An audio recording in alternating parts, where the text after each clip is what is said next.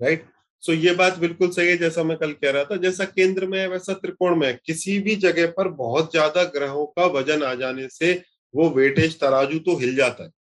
जो बेस है, वो तो हिल, हिलने लगता है। उसको बैलेंस तो करना पड़ता है। और नहीं तो बैलेंस नहीं करते हो तो उस तरफ़ झुकता चला जाता है, जी। राइट? और काफ़ी इसको अपन क्या कहते हैं? क्या कहते हैं प्रिया इसको? Work life balance. Work life balance करना अंग्रेज़ी में। राइट? ओके। तो इस कहानी का पूरा जो हीरो है नवमांशा का, जहाँ से नवमांशा का नाइन्टी परसेंट लोग यूज़ करते हैं और मैं भी यूज़ करता हूँ, हर व्यक्ति को करना चाहिए, वो है marriage. Right so navamsa lagna is the lagna of marriage so we have to see how is the marriage in this chart from the janma from the अभी मैं केवल नववांश की बात कर रहा हूँ, है ना? तो मैं लग्न भी बोलूँगा तो नववांश है इसका मतलब आज के लिए। तो मैं ये देखूँगा कि नवमांश पे जो शादी से संबंधित ग्रह हैं, वो ग्रह मुझे क्या पिक्चर दिखा रहे हैं राइट तो जब मैं जन्म लग्न की बात करता हूँ तो जन्म लग्न में जो शादी दिख रही है, वो भैया और भाभी नए कपड़े पहन के जो पार्टी में जा रहे हैं, वो शादी है। और नवांशा में मैं जिस शादी की बात कर रहा हूँ, वो शादी है जो आप अपने घर में रियल लाइफ में, आपके अंतर मन में एक्सपीरियंस करते हो। It is an entirely different concept right because इस पूरे जगत में हमारे जितने रिश्ते हैं, उनमें से ये शादी ही इतना कॉम्प्लेक्स रिलेशनशिप है, जिसमें हमें अंदर भी काफ़ी सारी चीज़ें मैनेज करनी पड़ती है और बाहर भी काफ़ी सारी चीज़ें मैनेज करनी पड़ती राइट आपका आपका भाई से लड़ाई हो गई पूरे संसार को पता लग जाए आपको कोई तकलीफ़ नहीं आपकी बीवी से लड़ाई हो गई आपके थोपड़े से पता लग जाए कि लड़ाई हो गई है आपकी। है ना? और आपको छुपाना भी पड़ेगा। तो हमको अलग अलग तरीके से इसको आ, इस, इस, इसको इसको वेट करना पड़ता है राइट इसको बैलेंस करना पड़ता है। इसलिए भी experience something in the sansar something in the family bedroom से बाहर निकले, शादी अलग है बेडरूम के अंदर शादी अलग है।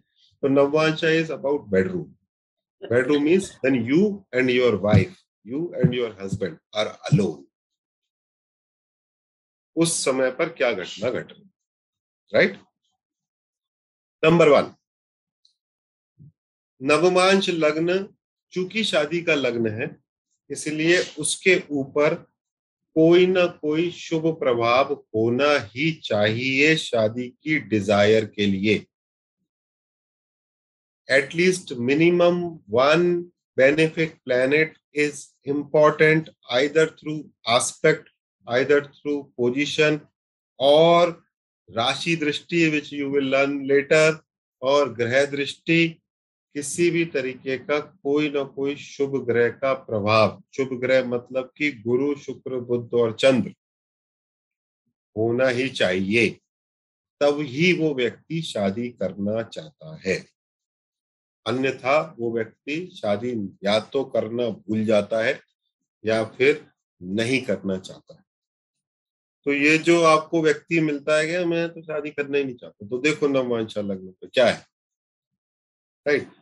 शादी नहीं करना चाहता का मतलब ये नहीं है कि desire for sex is not there these two are very different things right we are talking about marriage और maybe in in in other foreign countries I am talking about a long term live in relationship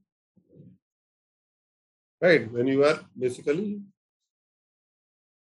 कहते हैं उसको यार, Sanket? You are moving in moving in with somebody right? So, any shubh grah important for the desire? आप देखो, अगर आपको शादी का डिज़ायर नहीं होता है तो देखो कि भैया आपका कोई अशुभ ग्रह तो नहीं है राइट जैसे सभी डी चार्ट के अंदर ये प्रिंसिपल है कि डी चार्ट का जो कारक है, वो कारक अगर उस डी चार्ट के लग्न पर बैठ जाता है तो उसके कारकत्व को खत्म कर देता है।